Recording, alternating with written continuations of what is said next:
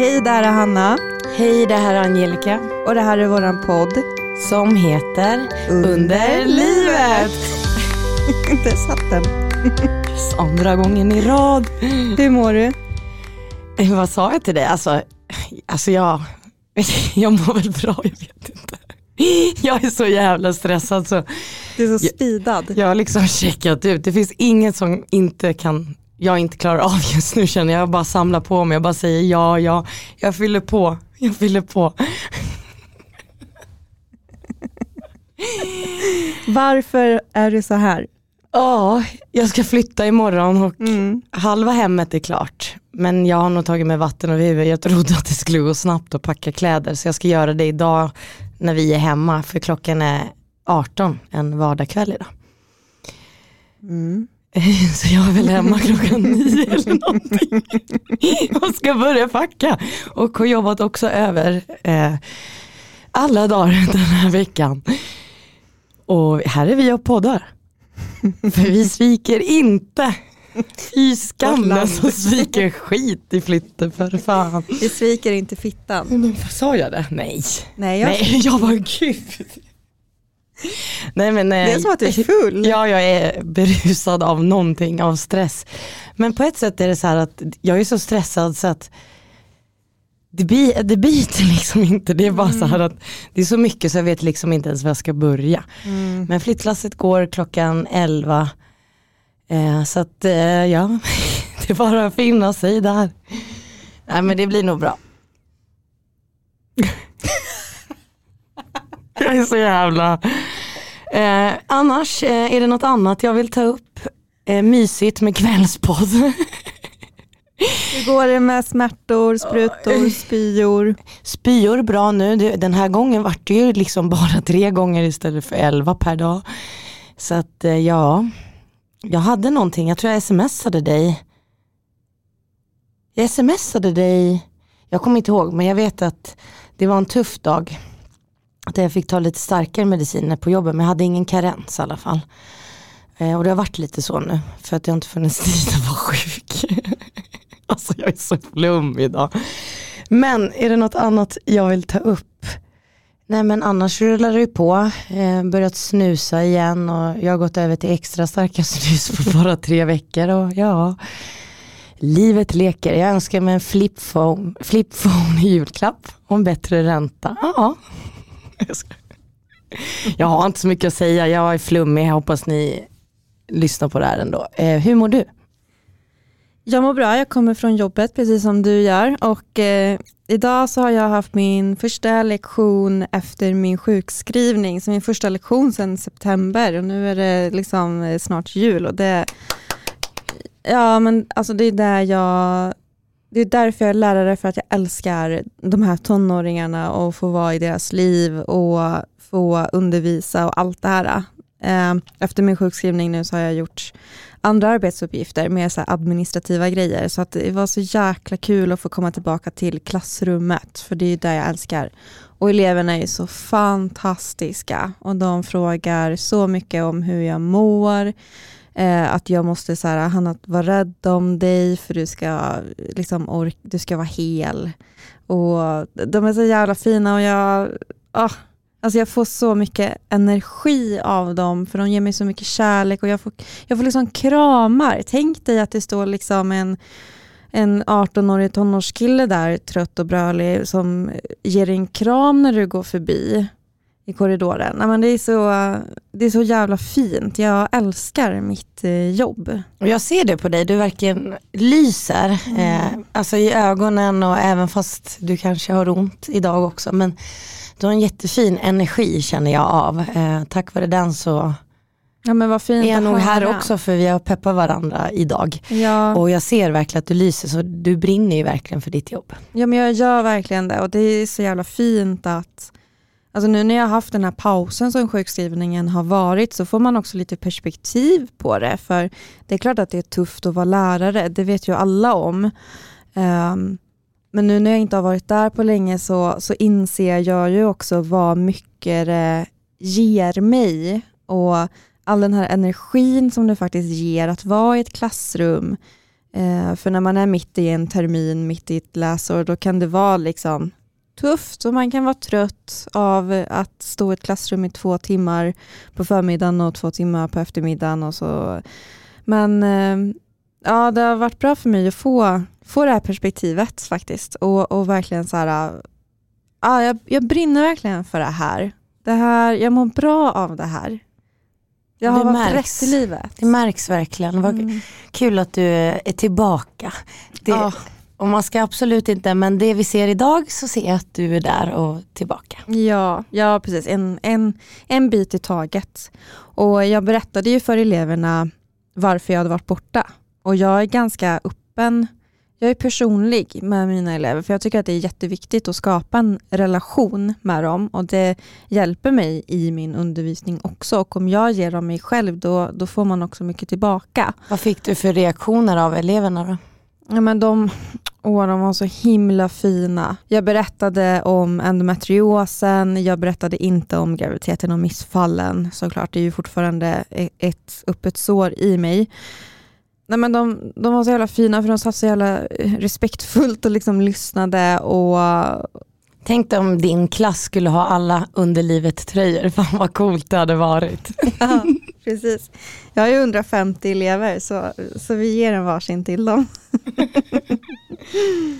Men eh, i morse så väcktes jag av att jag hade fått ett meddelande från Kivra, från Folksam i Kivra-appen. Så gick jag in där och kollade. Och då står det så här, jag ska ta upp det.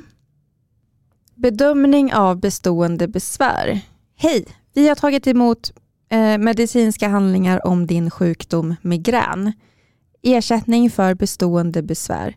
I samråd med medicinsk rådgivare bedömer vi att den lägsta säkerställda medicinska invaliditetsgraden är 3% Vi betalar därför ut ett förskott på medicinsk invaliditetsersättning. Du får ersättning med 31 500 kronor. Ersättningen är skattefri och motsvarar 3% av försäkringsbeloppet 1000 1050 kronor. Eh, bla, bla, bla, bla, bla. Vad är det här? Det här är på min barnförsäkring som jag har haft i Folksam. Barnförsäkringen gäller tills man är 25 år. Jag har ju sökt vård för migrän och har ju liksom besvär än idag. Så att jag ringde Folksam, hej jag har den här diagnosen. Eh, då säger de okej, skicka in dina journaler. Skickade in mina journaler, sen är det bara att vänta och så får man ett sånt här litet meddelande. God jul alltså. Mm, tack så mycket. Det, be det behövs ju nu när jag har varit sjukskriven. Gud, det liksom. här är ju helt fantastiskt. Ja, och det är så många som inte vet om det här och jag fick ju för eh, endometriosdiagnosen också. Så, och jag har fått för akne-ärr. Mhm. Det där måste jag verkligen, jag har också haft folk, äh, Folksam just och barnförsäkring. Har du det? Ja, Men ring. Och, och men liksom, hur ska man liksom veta? Det är också det här, tack Ja. snälla, tur att jag poddar och får höra det här via dig, tur att vi poddar och vi lär oss av varandra. Ja, men hur hade jag annars vetat liksom? Nej, men det är därför jag säger det, för det är ju det är verkligen många som inte vet om det, men det är ju därför vi har försäkringar, för att få ersättning när det händer någonting.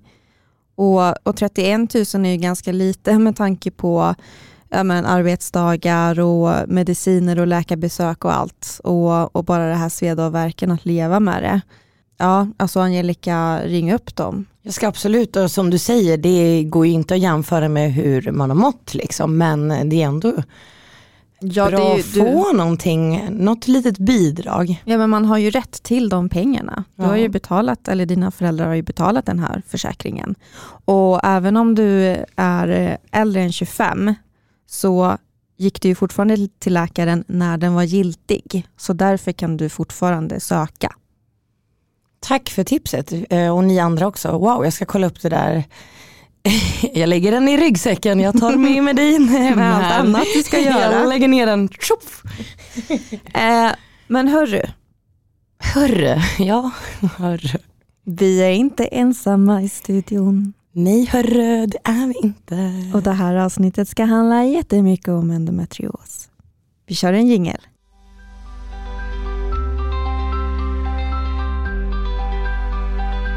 Hej Felicia. Hej, Så himla roligt att du är här. så himla roligt att få vara här. Du får jättegärna presentera dig. Ja, jag heter Felicia Velander och jag är författare och skribent. Jag har haft endometrios i snart, vad blir det nu då? Jag är så dålig på att räkna men 36 år tror jag att det är. Sen jag var 12. Jag fyller 50 om ett år. Um, så att ja, det är ju ganska stor del av mitt liv som har varit en endometriosresa. Du har ju skrivit ett antal böcker. Du har ju en gedigen lista. Och din senaste bok, Steg för steg, handlar om en, eh, en kvinna som har endometrios. Vi är väldigt tacksamma för att du har skrivit den romanen och eh, jag håller på att läsa den nu och eh, det är väldigt stor igenkänning i men speciellt de här inre monologerna som hon har eh, och den här ja, men kampen med att så här, kroppen, att den både är ens verktyg och vän men också ens monster och, och värsta fiende eh, och sätter krokben för en. Um, berätta om boken. Mm. Ja, Steg för steg handlar om en ballerina som eh, har precis fått sitt drömjobb. i princip. Hon har hittat eh, sin plats på jorden och hon brinner ju för dans. Dans är inte bara ett 9-5 jobb för henne utan det är verkligen hela hennes väsen. Om hon inte får dansa så kan hon inte vara sig själv fullt ut. Eh, hon har precis fått jobb på det nya operahuset i norra Djurgårdsstaden av en händelse. Eh, och där börjar hon tillsammans med sin tvillingbror Karl Ehm, det är också så att hon drömmer om att stå på världens alla scener och eh, hon vill jättegärna vara med i Nötknapparen. Nötknapparen är då en dröm hon har haft sedan hon var liten och var med Så att hon eh, ska vara med på en audition för att eh, få rollen i Nötknapparen, en av huvudrollerna. Men såklart så börjar ju kroppen ställa till det. Och i den här alldeles perfekta dansvärlden där, där man ska vara perfekt ut till varje fingerspets. Där försöker hon dölja sin sjukdom och eh, kämpa på och nå sin dröm. Men vad händer med drömmar och identitet när, man, när kroppen inte lyder och inte gör som den ska? Och Det är ju lite kärnan i, i den här sjukdomen, den här identitets grejen som blir, det blir verkligen en konflikt och jag känner så igen mig i det. Så att, hur, hur kommer det sig att du valde att skriva den här boken?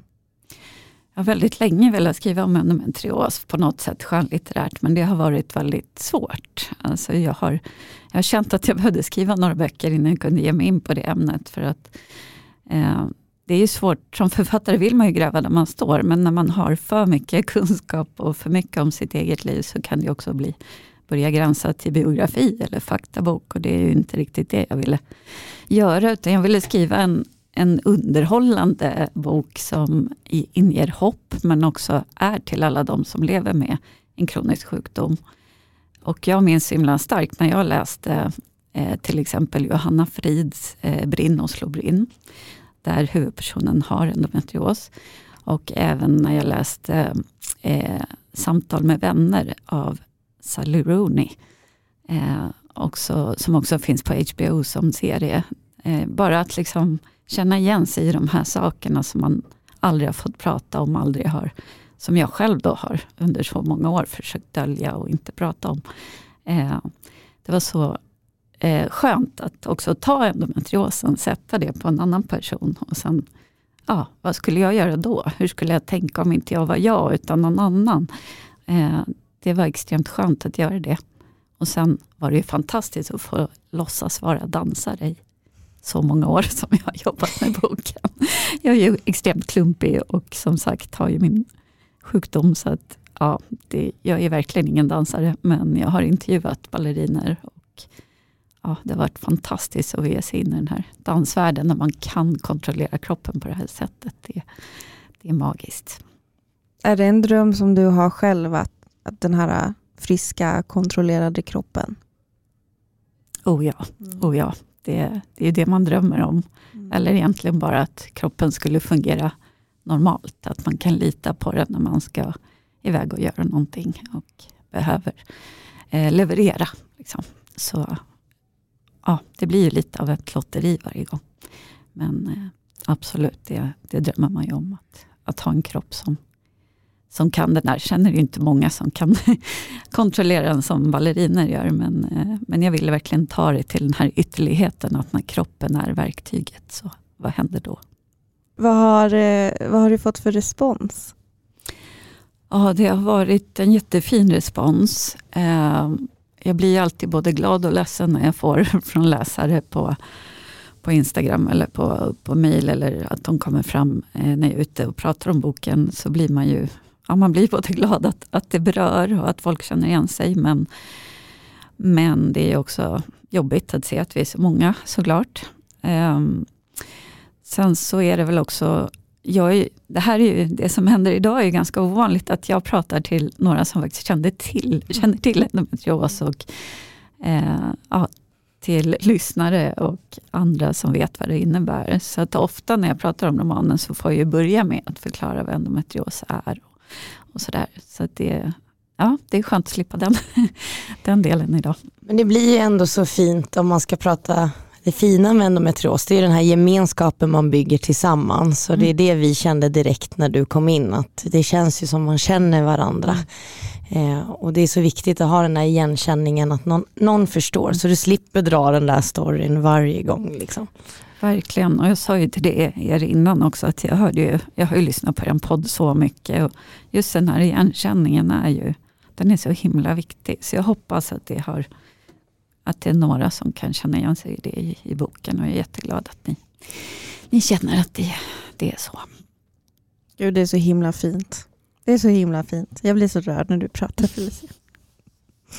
Kan inte du läsa upp ett litet stycke från boken? Ja, det kan jag absolut. Det finns stunder eh, när alla ens drömmar kommer samman. När allt är nästan till helt perfekt. När varenda atom i ens kropp samarbetar och man är medveten om vart och ett av sina egna andetag.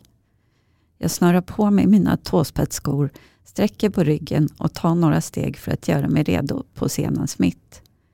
Publikens sål bakom ridån är högljutt. Någon skrattar pärlande, en annan ropar hälsningsfraser åt en vän. Bredvid mig prasslar tyllkjolar.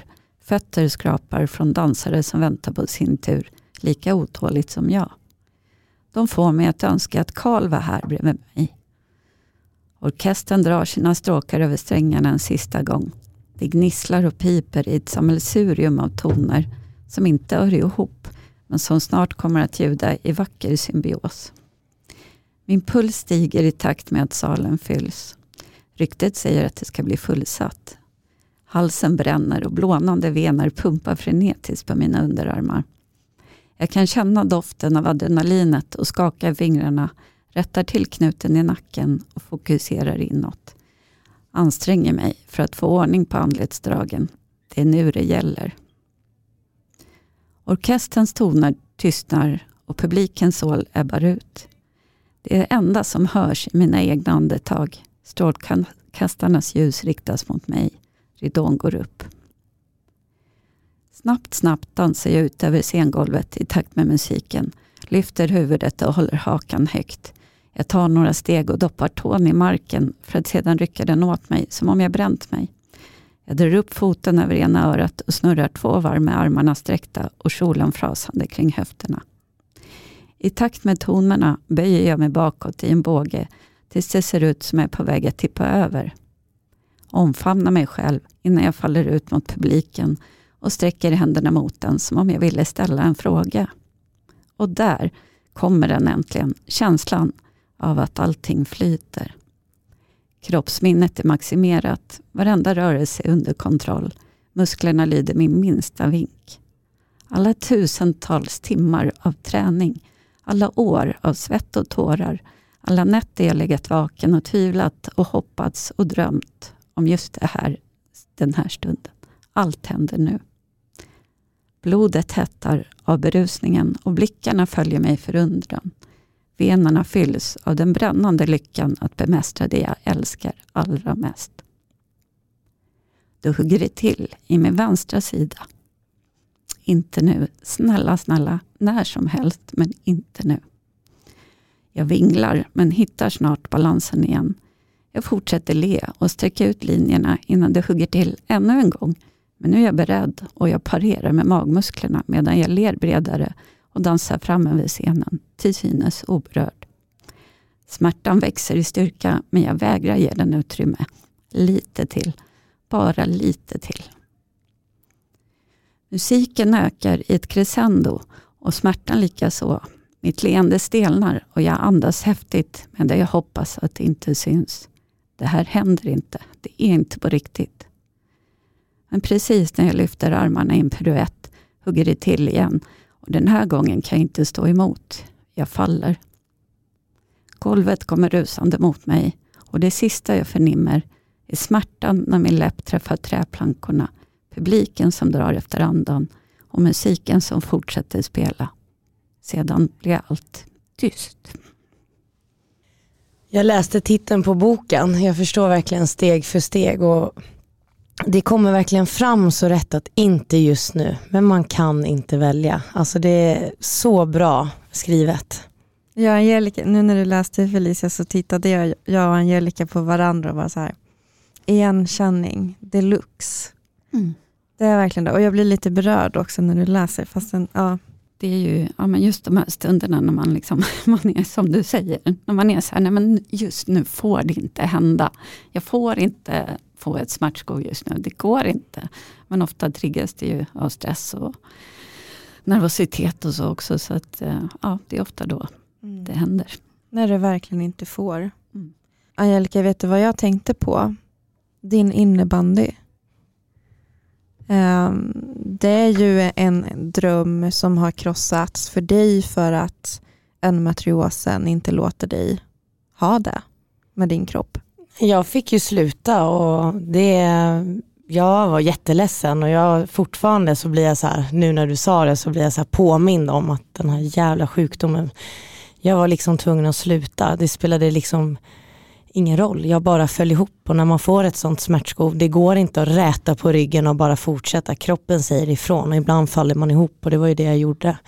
Så jag kände igen mig jättemycket när du läste. Hur mycket av dig Felicia finns i den här karaktären?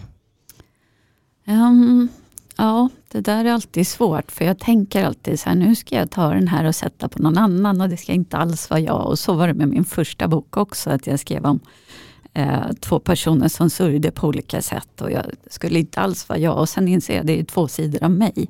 Så att det är lite så här också att jag, det är väldigt mycket av mig i Bella, eller Isabelle. Då. Men är det inte skönt att det är liksom som en typ av bearbetning, rätta mig om jag har fel, men också skönt att sätta det här på några andra personer. Men när du själv läser igenom allt så bara, det är ju jag, fast det är två delar av mig. Liksom. Jo men verkligen, det är skönt att, att sätta det på någon annan och samtidigt blir man så förskräckt för man inser att jag har ju bara berättat, eller liksom, den här personen är bara med om en bråkdel av det som vi som har endometrios är med om. Eh, men ändå så, så blir jag så här, nej men gud, så här kan hon ju inte ha det. Eller liksom, det här är ju helt omänskligt att leva så här. och sen liksom börjar jag inse att så här, ja men gud, så här är det ju gånger tusen. Liksom. För du har ju plockat det också ja. från egna erfarenheter och då blir det ju så verkligt att är det, vem är det? här har ju jag varit med om. Ja precis. Och jag jag har ju fått plocka bort, alltså jag har ju verkligen fått hejda mig och så prata med min redaktör och bara så här, alltså är det för mycket känslor? Är det för mycket liksom? För jag kan ju inte använda, skulle jag använda 10% av det man... Då skulle ju folk bara, gud vad jobbigt att läsa, det här orkar jag inte. Och jag vill ju att den här ska rikta sig också till anhöriga och till alltså människor som alla människor som, som så att man får en slags förståelse hur det är att leva med en kronisk sjukdom. Men det är också underhållning. Alltså det ska inte vara en biografi eller en faktabok. Så att jag har verkligen fått kämpa med att här, ta bort mycket i den här boken. Men även där när du säger när du skriver boken, pratar med redaktören, gud blir det mm. för mycket? Det, det, kan vi ju lägga in i våran vardag. Och ska jag verkligen dra den här historien för mina vänner jag går ja. ut och äter? Till och med där kommer ja. endometriosen in i ditt jobb. Liksom att det är sant. Det, den är överallt, så att hör det, den är överallt. Ja. Till och med där vill man bromsa sig, berättar man för mycket fast det är en bok du skriver och ska upplysa folk fast det ska vara en roman eller sådär. Men där kommer den. Ja, Det är så sant. Man hejdar sig ju själv hela tiden. Uh, ja, nej, så sant. Felicia, jag skulle vilja att vi pratar lite mer om, om din sjukdoms eh, historia. Kan inte du ta med oss från början? Ta med oss från början. Hur många timmar har vi? Nej, ska jag bara. Nej, och här, får du, här behöver du inte hejda dig något. Nej, precis. Det är ju bra. uh, och det är så konstigt och jobbigt när man ska prata om sin sjukdom därför att man är så van att inte prata om den. Så att när någon mm. väl lyssnar, jag har så här som mål idag att jag inte ska börja gråta under den här inspelningen. Men jag vet att det man kommer får gråta gå. här. Ja. Det ehm, gråts mycket här. Ja, det gör det. Jag Då ändrar vi det till att målet är att vi ska gråta. Ja, målet är att alla ska gråta. Det låter bra. Nej, fullt så, eller jo. Ja. Nej, men jag fick ju endometrios när jag var 12. Jag eh, fick mina första symptom eh, i skolan tror jag. Eh, har ju fått vara hemma väldigt mycket från skolan mina första unga tonår. Eh, och jag gick väl till 9-10 läkare. Min mamma förstod ju, eller mina föräldrar förstod att det var någonting som var fel.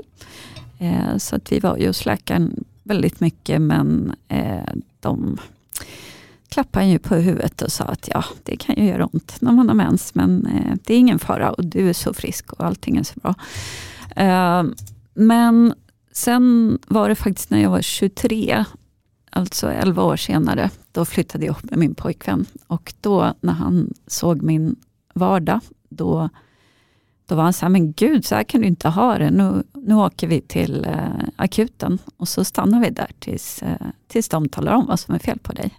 Och det var så himla skönt att någon tog det där ansvaret. För jag var ju så här, nej men jag måste ju bara leva med det här, det, det går inte. Alltså de, de kommer inte hitta något. Då.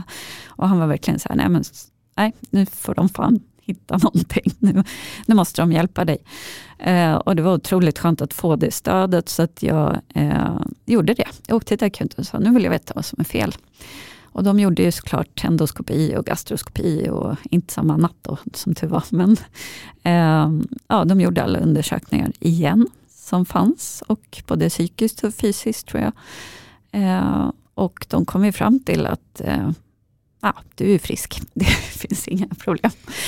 Um, men så var det faktiskt den sista läkaren var hos, då sa de så här, nej men jag tror vi skickar tillbaka dig till gyn, för jag är ganska säker på att det är något gynekologiskt. Och jag vet en bra gynekolog, så jag fick en annan gynekolog. Då.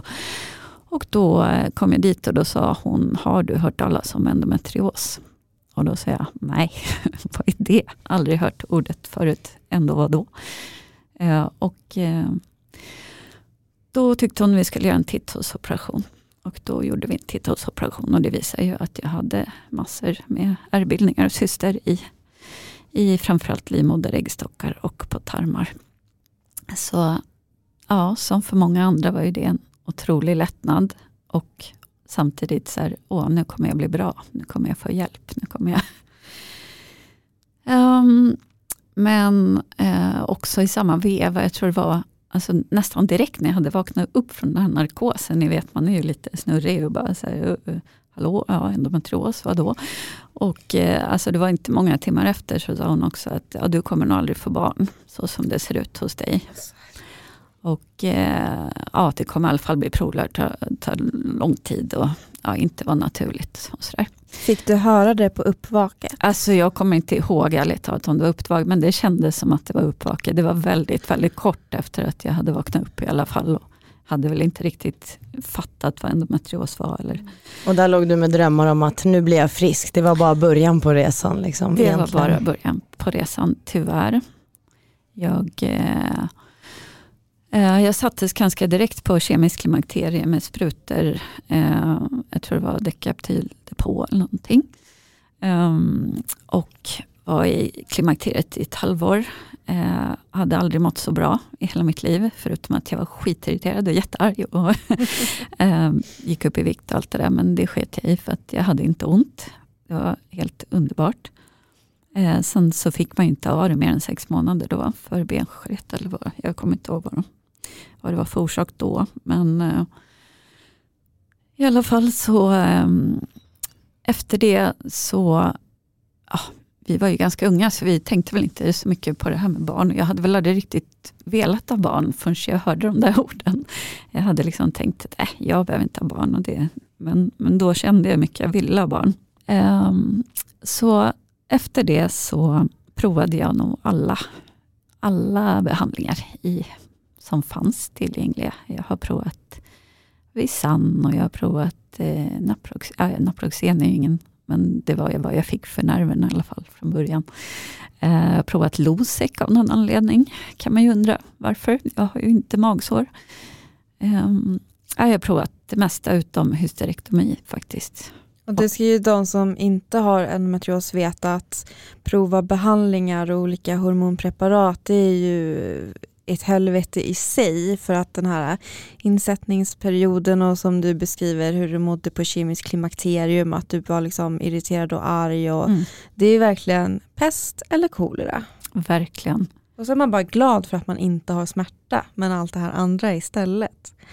Mm. Det är precis så det är. Och eh, när jag lyssnar på er podd så blir jag också så här, jag känner igen det här att man tänker bara, bara nu kommer, bara den här behandlingen funkar så kommer det bli bra. Eh, och det kan verkligen bli det, så jag vill inte att någon ska tappa hoppet. Men för mig har det inte blivit det och jag har, jag har liksom levt på varje behandling. Och så här, ja, men nu har de kommit på något som kanske funkar.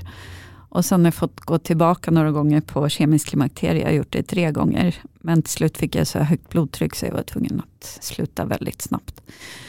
Um, men, men just de, som du säger, de här, de här biverkningarna är ju nästan lika illa eller värre ibland än endometriosen. För endometriosen har man ju lärt sig leva med, skoven och smärtan och så. Men det här när man blir, alltså ibland har jag känt mig helt knäpp i huvudet av hormoner. Alltså, någon gång fick jag, ja, det var, jag skulle ha tre, jag kommer inte ihåg om det var milligram, eller, men jag fick elva.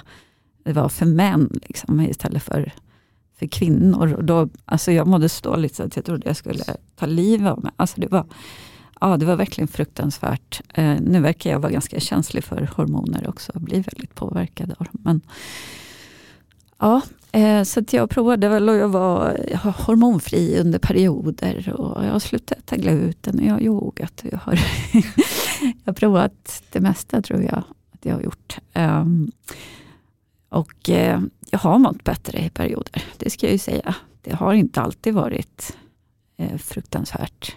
Men det, det, har varit fruktansvärt perioder, men inte alltid.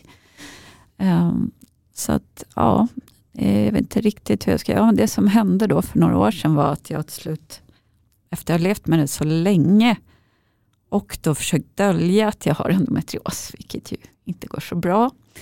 Men jag har ju verkligen försökt dölja hur jag mår och eh, kämpa på och gå till jobbet och allt det här.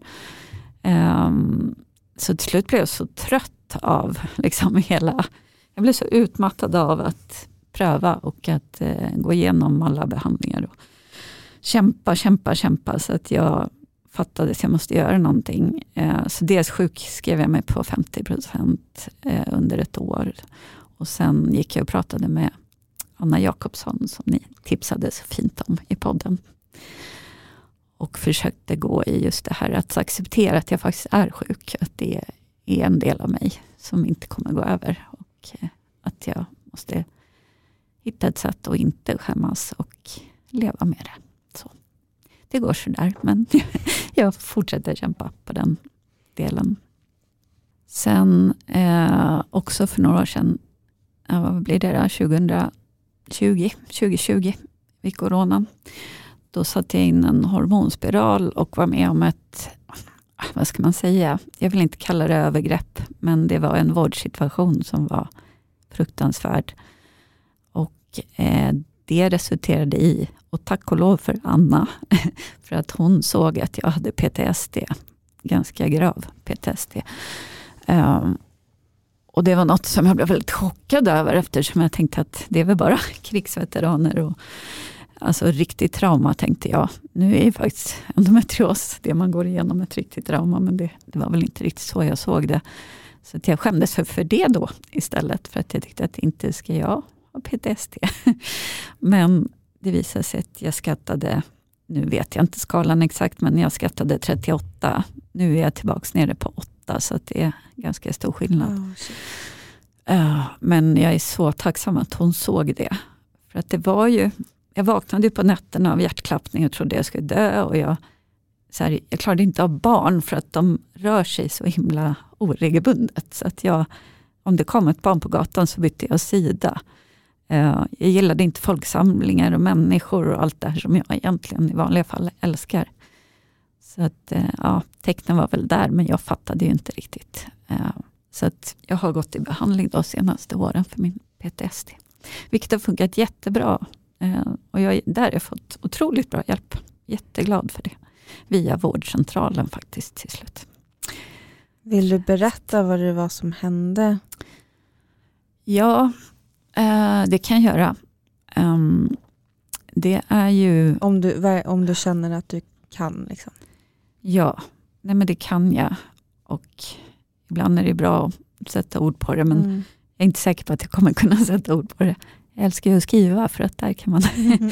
fundera lite när man sätter ord på saker. Men Eh, nej men det som hände var egentligen att jag, när jag födde min dotter, för att det glömde jag ju säga, men jag fick ju faktiskt, så tji fick läkarna, men jag fick ju faktiskt en dotter som eh, är mitt mirakel och som jag älskar över allt annat. Mm. Eh, och ehm, då blir man ju extra arg, för man ska inte slänga ur sig att man inte kan få barn, för att det, det kan man kanske visst. Mm. Ehm, och sen har vi ju inte kunnat få fler barn, men jag försöker vara glad för just att vi har ett barn.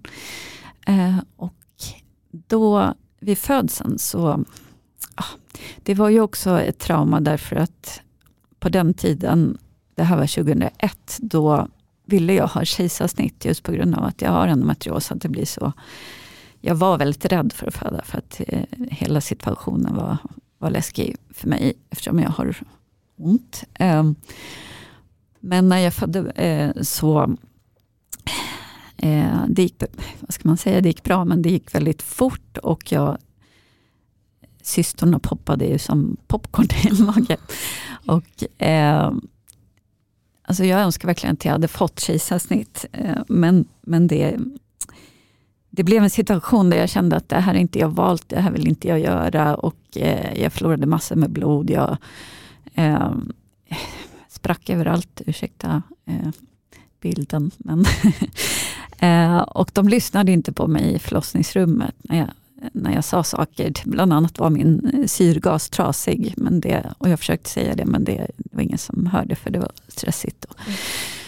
Um, så att jag födde ju utan bedövning helt egentligen. Uh, och det var också det var också väldigt jobbigt efteråt, för att jag kunde inte gå på fyra månader. Och varje gång jag var på kontroller så sa de att allt såg bra ut. Men jag, jag tyckte det var lite onormalt att jag inte skulle kunna ut och gå med min barnvagn. Eh, I alla fall efter ett tag. Men det, ja, så det, var, det var mycket smärta och saker som hände där. Eh, det, eller var, det, det, var situationer som jag önskar hade blivit annorlunda och jag tror hade blivit annorlunda om de hade vetat vad endometrios var och lyssnat på mig i den situationen. Alltså jag, jag kan inte ens föreställa mig hur det känns att så här, inte, inte bli hörd i en sån utsatt situation och när du dessutom har varit rädd och orolig för det innan. Men också att det är andra människor som tar beslut om din kropp. Det är Exakt. det som är så sjukt. Mm. Exakt, det är den här maktlösheten som skrämde mig då. Och, eh, sen hände ju det att varje gång jag då skulle sätta mig i en gynstol så skakade ju benen så mycket så att jag kunde liksom inte genomföra undersökningarna. Men det som hände då för några år, eller 2020 var att jag skulle sätta in en hormonspiral. För att det har jag haft en gång förut och jag har mått lite bättre då. Så att jag ville prova det igen. Och när jag satte in den då hamnade jag i en till sån där situation. Trots att jag var på Endocentrum på SÖS.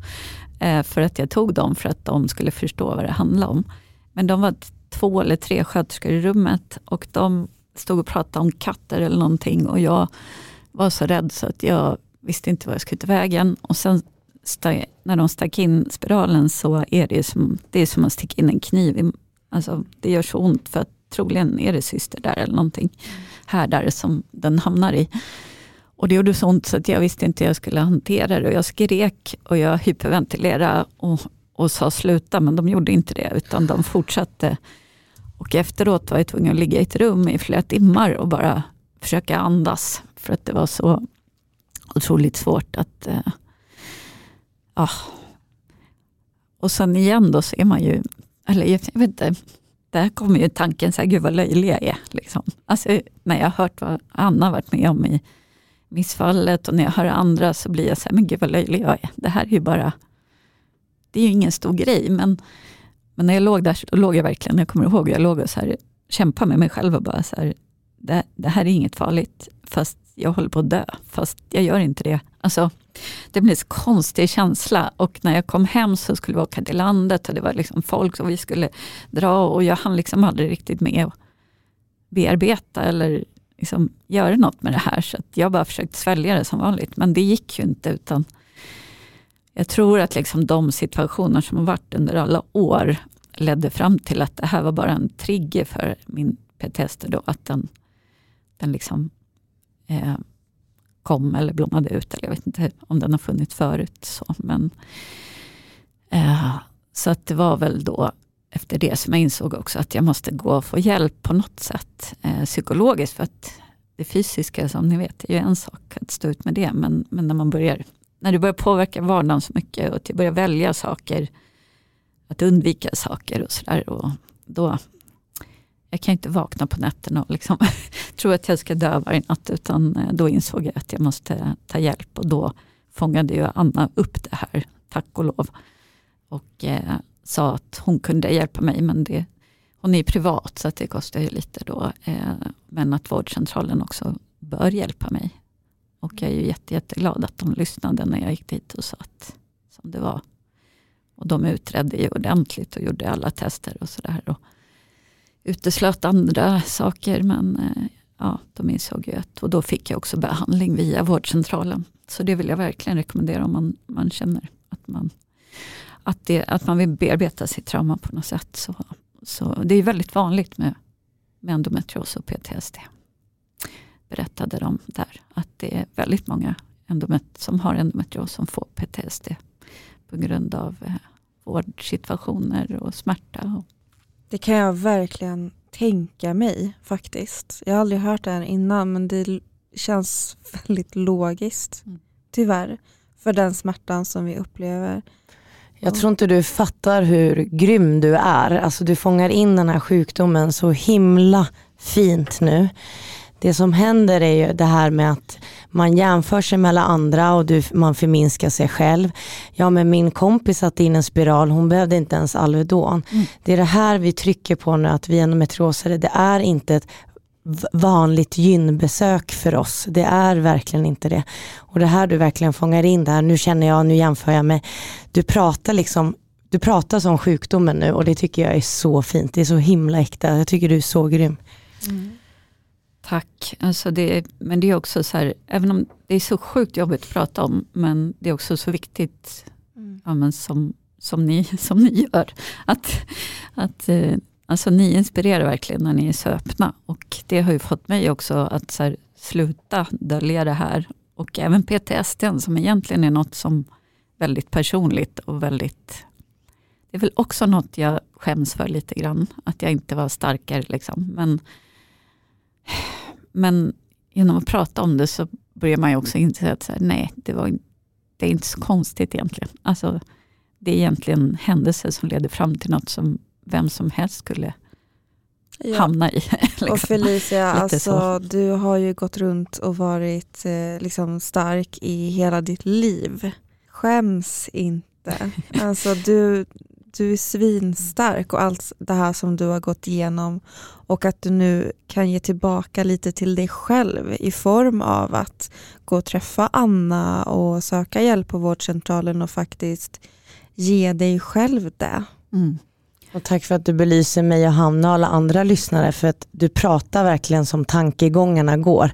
Nu tänker jag så, nu tänker jag så. Det är så här snabbt det skiftar med den här sjukdomen. Och jag är, jag är jag, berörd. Ja, jag tänkte på en annan grej för jag satte ju in min spiral under narkos och hade jätteont när jag vaknade sen. Att du gjorde det utan. Men det här är lite ett problem. Alltså det här är lite mitt problem, att jag står ut. Alltså jag ser ju inte till i tid och det är något som Anna också har hjälpt mig att så här, du kan gå därifrån. Och jag bara, va? Kan jag gå därifrån? Nej men nu står ju de och de jobbar och jag kan inte bara gå därifrån. Hon bara, du kan, du kan gå in och sätta dig, sen kan du gå därifrån. Jag bara, va? alltså det ligger så djupt i att man stannar och man kämpar och man försöker. Och Anna var just så bra på att säga så här, vad händer om du slutar kämpa? Och den frågan blev så, då var jag så här, ja då dör jag. Alltså vad händer då? In, alltså, det går ju inte, hur ska jag inte kunna kämpa? Men de senaste åren har jag försökt att så här, inte kämpa på det sättet. Utan så här, lite ge upp. Så här, ja, idag har jag ont, då går jag och lägger mig. Alltså, eh, om jag försöker liksom ta tillbaka makten i att så här, om jag är med om en situation som känns sjukt obehaglig eller gör ont, så ska jag gå därifrån. Eller jag ska bara stoppa den. Jag har den makten, men jag förstår inte det riktigt i mitt huvud, att jag kan, kan avbryta och göra det. Nej, det sitter ju så starkt i din eh, ryggrad att du ska så här, inte be om ursäkt för dig själv, kämpa på, inte mm. klaga. Nu är de här och jag ska inte, ja men man har ju det, nu är personalen här, nej men jag ja. härdar ut. Nej. Och det värsta är man har ju tränat i 30 år på att inte lyssna på kroppen. Det är det. Man har ju tränat att man liksom, det gör ont men jag, jag märker ju själv så här, gud jag, jag har ju ont men jag har inte tänkt på det på en dag. Liksom, därför att jag har ju, om jag börjar känna efter så bara, just det, jag har ju ont nu. Men jag har inte ens tänkt på det. Alltså, det är det, det folk tror att vi går och känner efter. Ja, precis tvärtom. Vad känner du då Felicia, då, de dagarna då du lite så kapitulerar för smärtan och går och lägger dig? Eh, är det skönt? Nej. Eller känns det jobbigt? det är jättejobbigt. Mm. Det är jätte, jättejobbigt. Jag vet inte varför det är så jobbigt för mig, men det är jättejobbigt att eh, dels så, jag har ju familj, eh, alltså min man då som jag har varit ihop med i 25 år, han har ju också blivit bra på att eh, säga till mig att så här, okej nu ser jag att du har ont, liksom, gå härifrån istället för att sitta här. Och, för jag är kvar och är ganska grinig istället. Eh, ganska otrevlig ibland. Eh, och blir så här på honom. Men han fattar ju inte. Han bara, men du kan ju gå härifrån och lägga dig och vila om du är trött. Liksom. Jag bara, ja just det, det kan jag göra. Um, så att, jag tycker dels att det är jättejobbigt att lämna sammanhanget jag är i. Alltså min familj äter middag eller tittar på TV eller jag ska laga mat åt dem eller vad det nu är. Uh, nu lagar vi mat varannan vecka för att det är jämställdhet är en väldigt bra grej när man har endometrios. Eller tvärtom, man ska inte ha jämställdhet, de ska, partnern ska göra mer. Mm. Men i alla fall. Uh, nej men jag tycker, uh, jag tycker verkligen det är skitjobbigt. Dels att gå ifrån och dels att inte få vara med. Och sen tycker jag det är jättejobbigt att känna mig onyttig. Eller liksom, jag vet inte, det är så sjukt. Jag hatar ju den här duktiga flicka-attityden. Jag vet inte sjuttsingen varför jag har fått den. Men jag tyckte jag var så bra när jag var yngre på att inte vara sån. Men nu, det känns som att jag verkligen vill leverera till min familj och till alla andra. Sen så hatar att gå iväg. Men jag försöker göra det. Jag får ont. Det kan du också känna så att, att, du är lat? Oh ja. ja. Oh ja. Alltså, och det sjuka är att jag på något vis, när folk ser så vad jag gör och vad jag vad jag skriver och produktionstakten på mina böcker. Och då säger alla så här, gud du är så produktiv, du har så mycket. Det är som att jag måste leverera ännu bättre och bara bevisa att jag är som alla andra. Jag är bättre, alltså inte bättre så, men, men jag kan ännu mer. Mm. Så himla sjukt. Liksom. Varför gör jag så mot mig själv? Mm. Men absolut, jag känner mig lat när jag inte gör något. Jag kan, jag kan absolut vara lat när jag har valt det själv. Alltså jag kan vara jättelat och bara ligga och käka praliner och, kolla på TV. Men om endometriosen bestämmer att jag ska vara lat, nej. Oh, nej, det är svårt. Och det här tror jag att man kommer handskas med hela livet. Alltså kommer man någonsin lära sig det, det sa min läkare till mig att så här, men Hanna du krishanterar hela tiden. Och då är det inte så konstigt att man blir jäkligt trött också. Men det, det, du sätter verkligen ord på det tycker jag, så himla bra. Det är ju den här ständiga konflikten och en minut så känns det bra, andra minuten så inte. Och så, och så kan man säga så här, jag och Angelica vi träffas ju ändå mycket och liksom pratar var, liksom mycket och så här. Eh, det är så lätt för mig att säga till Angelica att så här, men du kan stanna hemma, gör inte så, gör så här. Bla bla. Men för, liksom, att säga det till mig själv, det är ju svinsvårt. Exakt, jag är jättebra på att ge andra råd hur de ska liksom, sköta sina sjukdomar, men så dålig på det själv. Ja, ändå är ju relationen till sig själv den viktigaste man har. Så mm. Det är så knäppt att man är så destruktiv. Mm. Men jag tror också, ja, där, vill jag, där vill jag också säga att det inte är vårt fel egentligen. Mm. Om man tänker på det, vad vi har fått, vad man har liksom behövt göra för att ta sig igenom skolan, för att ta sig igenom arbetslivet. Eh, det man har behövt göra där är ju att stänga inne och eh, på något sätt kämpa på. Så att, ja, det är ju man ska inte lägga för mycket skuld på sig själv heller såklart. Nu tänker jag ju på er, inte på mig själv. Hanna, du ska inte. Nej, men det jag känner nu, jag, eh, ja, men jag har jobbat idag, jag poddar idag och jag ska flyttpacka en halv lägenhet och mitt flyttlass går klockan 11 imorgon.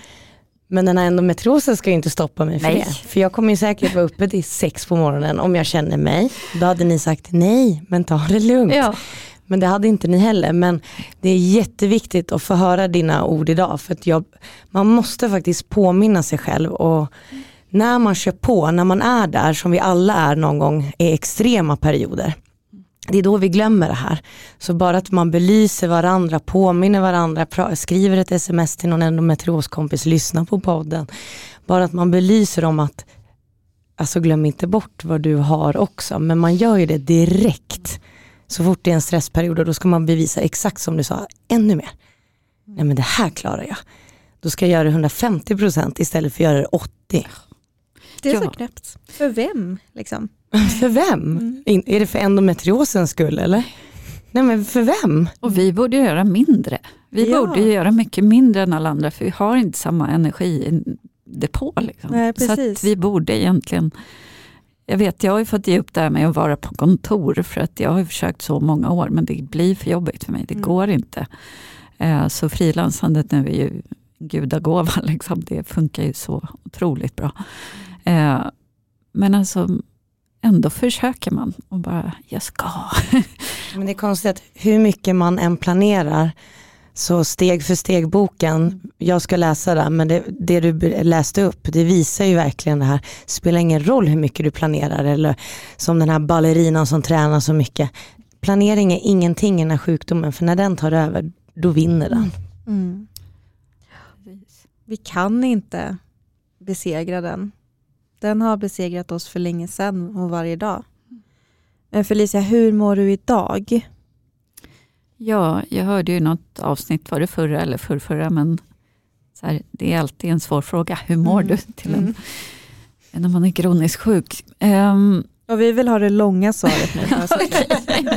Vad härligt det, långa, man, får, svar. man får ge de långa svaren, mm. det gillar vi. Um, jag mår relativt bra. Idag mår jag bra.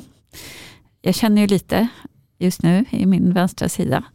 Ehm, men det gör jag jämt. Jag brukar förklara för kompisar här, att om de nyper sig själva i underarmen, ni vet precis nästan vid armhålan där under, och bara håller kvar där. Ungefär så har jag ju hela tiden. Men jag har, eh, jag har bara haft två riktigt stora smärtskov i år. Eh, och jag hoppas det är både för spiralen, eh, som har suttit inne ett tag nu, så den var ju extremt jobbig i början för att det var massa migrän och skit. Men, eh, men just nu tror jag att den funkar ganska bra. Eh, så att jag, jag, har, jag har alldeles för många blödningar. Jag blöder två, tre gånger i månaden kanske. Eh, och jag ska ju inte blöda alls av den, men ja, det vet ni ju. Det, det räcker ju inte med spiral egentligen. Får du extra ont när du blöder? Ja, det får jag. Eller innan mest. Mm. Eh, men jag tycker ändå jag mår hyfsat bra nu och jag hoppas ju då på klimakteriet. Det, det är mitt mål i livet. Bara, min mamma var 53, jag är 49. Så att, åh, kan det komma snart? Eh, jag vet ju inte om jag blir frisk då. Jag, jag vet ju att det inte alltid är så. Men jag har ju mått bra under kemisk klimakterie. Så att jag hoppas på något sätt att jag ändå kommer, kommer vara smärtfri då. Kanske. Men det är lite sjukt hur vi förflyttar de här milstolparna eller målen. Okej, eh, vad vi har hört då, när du blir gravid så kan du bli av med den. Japp. Ah, så kommer det, nej det blev jag inte, men nu Nej. kör vi klimakteriet och så blickar man framåt till nästa. Japp. Vad, blir nästa liksom? Det är helt sjukt. Ja. Men får jag fråga en sak, du som har en dotter, vad känner du här med ärftlighet med endometrios och så? Ja, det har varit min största skräck när hon kom upp i tonåren. Eh, men hon verkar inte ha fått endometrios och jag tackar vad nu som Mm. finns där uppe för det. Eh, sen vet man ju att mina barnbarn eventuellt, om jag får barnbarn, så kan de eventuellt få endometrios. Eh, och min halvsyra har endometrios och är ju lika gammal som min dotter. Så att, eh, ja, det där är också en sak som jag så gärna skulle vilja kämpa för nästa generation. Liksom. Men ja, jag försöker göra är det mitt precis det du gör med dina böcker.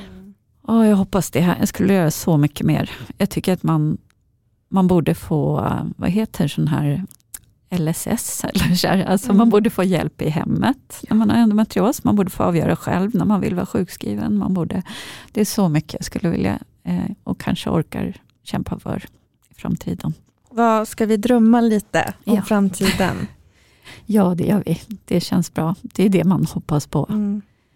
Eh, nej, men jag hoppas verkligen, forskningen är ju fantastisk. Det, jag hade ett möte med en, eh, en annan förening, eh, Lungcancerföreningen, och där har det liksom hänt mer de senaste fem åren än vad det har hänt i hela, ja, hela deras liv. Så att, det händer ju mycket på många fronter. Jag tror verkligen på vetenskapen, jag tror på forskningen eh, och jag hoppas verkligen att det kommer komma ett svar och en lindring för oss. Det gör jag verkligen. Sen eh, tycker jag att det är väldigt mycket bättre än när jag fick endometrios med hur man pratar om det. Det är inte längre samma stigma att nämna att man har endometrios. Och där har ju ni varit ett jättestor del att jobba för det.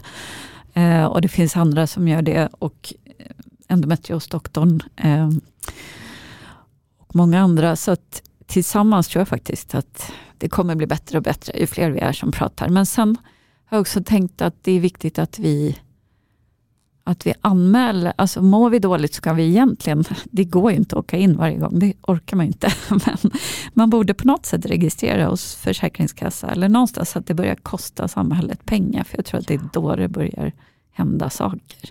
När det blir en kostnad för någon. Um, så att jag har väl ändå lite, jag har väl förhoppningar absolut om att det kommer bli bättre för, för min syster och för, för de som är yngre än jag. Och jag tänker också på framtiden där. Jag fick höra av eh, en läkare, nej det var nog barnmorskan nu när jag var och tog min tredje spruta och berättade om blödningarna. Då sa hon bara, men gud betalar du för bindor och sånt? Va? Det är Va? klart man gör.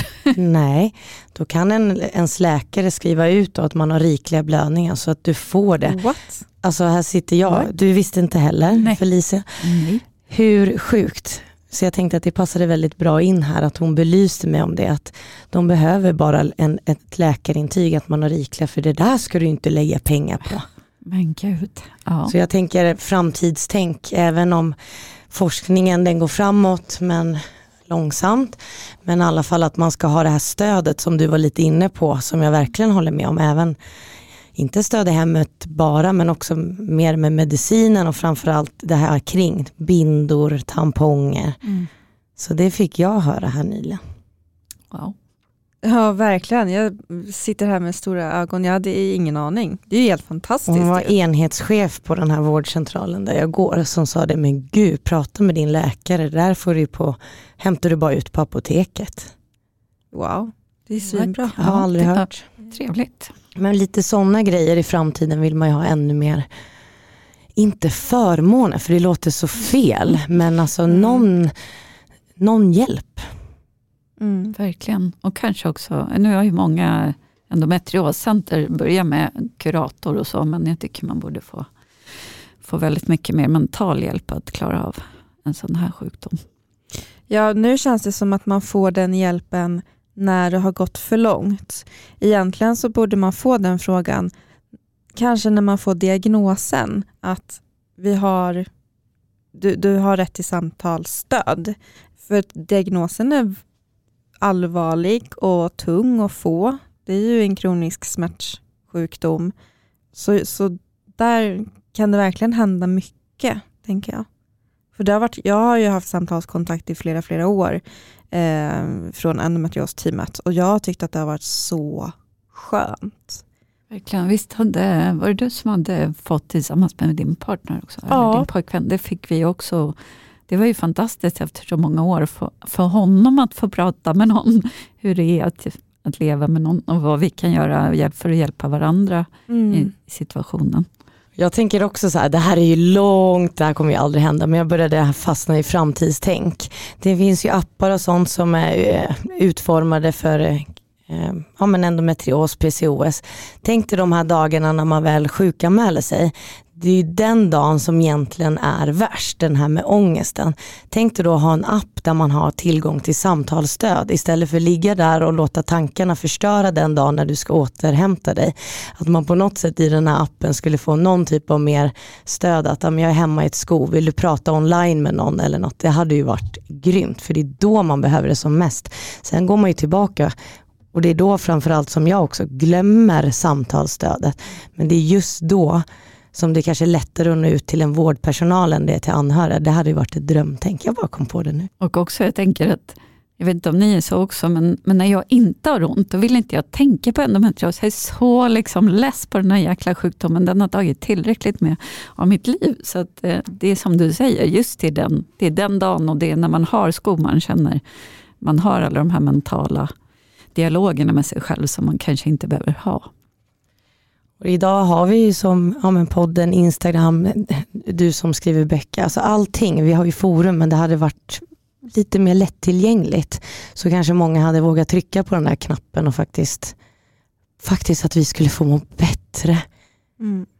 Bara att vi skulle få må bra den dagen och tycker det är okej att vara hemma. För det är ingen av oss som tycker det är okej att vara hemma den dagen, det kan jag lova. Om man vill läsa den här boken eller någon av dina andra böcker som du har skrivit, var kan man hitta dem då och var kan man komma i kontakt med dig om man vill?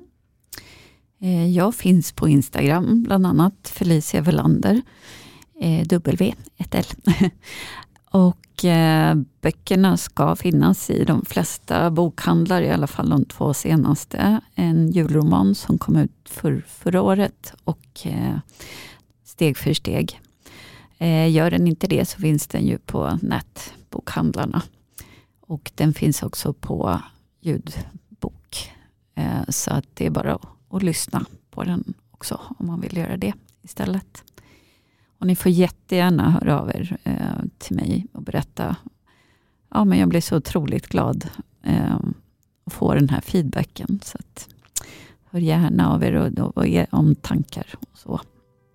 Och kring endometrios. Alltså, tack så jättemycket för att du har varit med här idag. Det är väldigt skönt att prata med dig tycker jag om den här sjukdomen och hur vi känner igen oss i varandra. Eh, och du är väldigt duktig på att sätta ord på det svåra. Tack snälla, det var jätte, jättetrevligt att vara här. Eh, även om det är jobbiga saker vi pratar om så har det varit jätte också skönt att prata och sätta ord på saker.